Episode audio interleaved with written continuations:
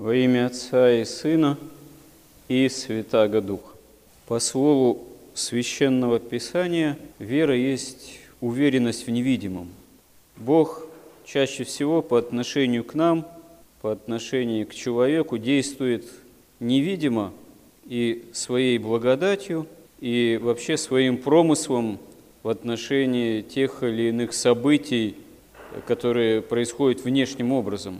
Во многом это происходит по одной простой причине, то, что это осуществляется невидимо, чтобы не нарушать свободу человеческой воли. Потому что если поставить человека перед фактом какого-то чудесного вмешательства Бога в естественный ход событий, чудо, которое имеет все внешние признаки, это на самом деле во многом ограничивает свободу нашей воли, свободу выбора, потому что человек, можно сказать, оказывается перед своего рода доказательством того, что вот Бог таким-то образом совершил то или иное чудо.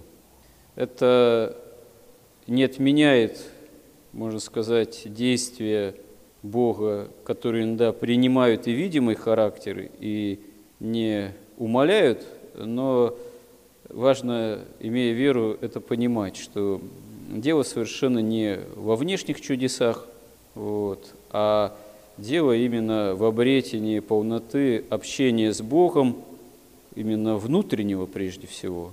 Вот. Хотя многие из нас, кто уже не первый год переступает порог храма, могут засвидетельствовать, что видели и какие-то видимые чудеса, там, и мироточение от икон.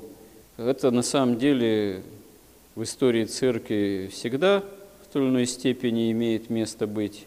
И по сути это оно имеет место быть не по достоинству верующих, а наоборот по немощам тех, э, кого Господь хотел бы утвердить в вере, по маловерию, в общем-то, фактически нашему, потому что иначе мы бы испытывали бы гораздо большие, наверное, сомнения, чем тогда, когда нам Господь показал свою милость и свою силу через какие-то внешние чудесные проявления.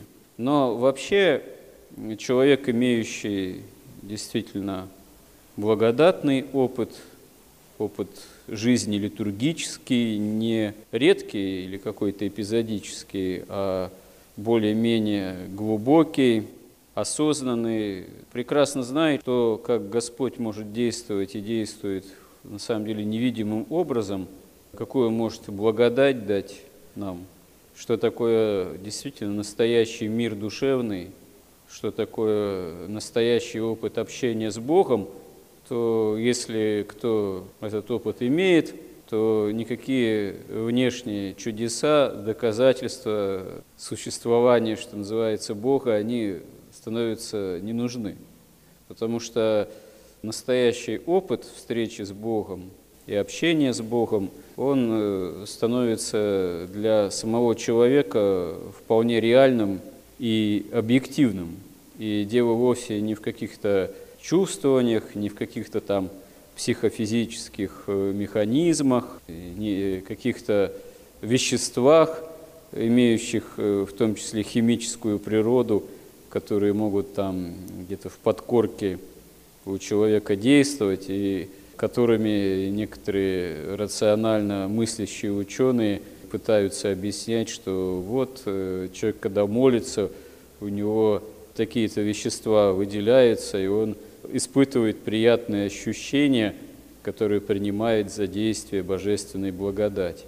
Да, это вообще все не из этой оперы. Выделяются там вещества, не выделяются вещества, какие там психофизические процессы происходят. Да, иногда не бесполезно человеку немощному, иногда излишне эмоционально разгоряченному – имеющему склонность э, вообще какой-то излишней там экзальтации, в том числе и на молитве, со всем этим быть поосторожней, а иногда даже полезно и к врачам обращаться, если это своими силами не удается как-то с этим справиться, это купировать. Потому что на самом деле святые отцы недаром говорят об опасности прелести, когда человек молится неправильно, когда человек ищет э, каких-то видений, чувств особых, благодатных состояний, пытается их как-то спровоцировать, вообще ставит это целью духовной жизни, якобы духовной, тогда можно очень не туда уйти и очень далеко. Не туда уйти, даже можно психически повредиться, и таких случаев сколько угодно за всю, можно сказать, церковную историю и опыты аскетические. Вот. Если у кого есть такие склонности в плане жизни молитвенной, там, воздержания, поста, то нужна особая осторожность, а не поиск каких-то особых чувств там, и состояний, потому что вообще э, на самом деле духовная жизнь, она заключается действительно не в поиске особых благодатных состояний, а в желании, в жажде исполнять евангельские заповеди. Вот. Другое дело, что если это желание есть, попытка этого есть, то Господь выходит всегда навстречу и помогает своей благодатью. А если приходит благодать, она прощает грехи человеку, помогает.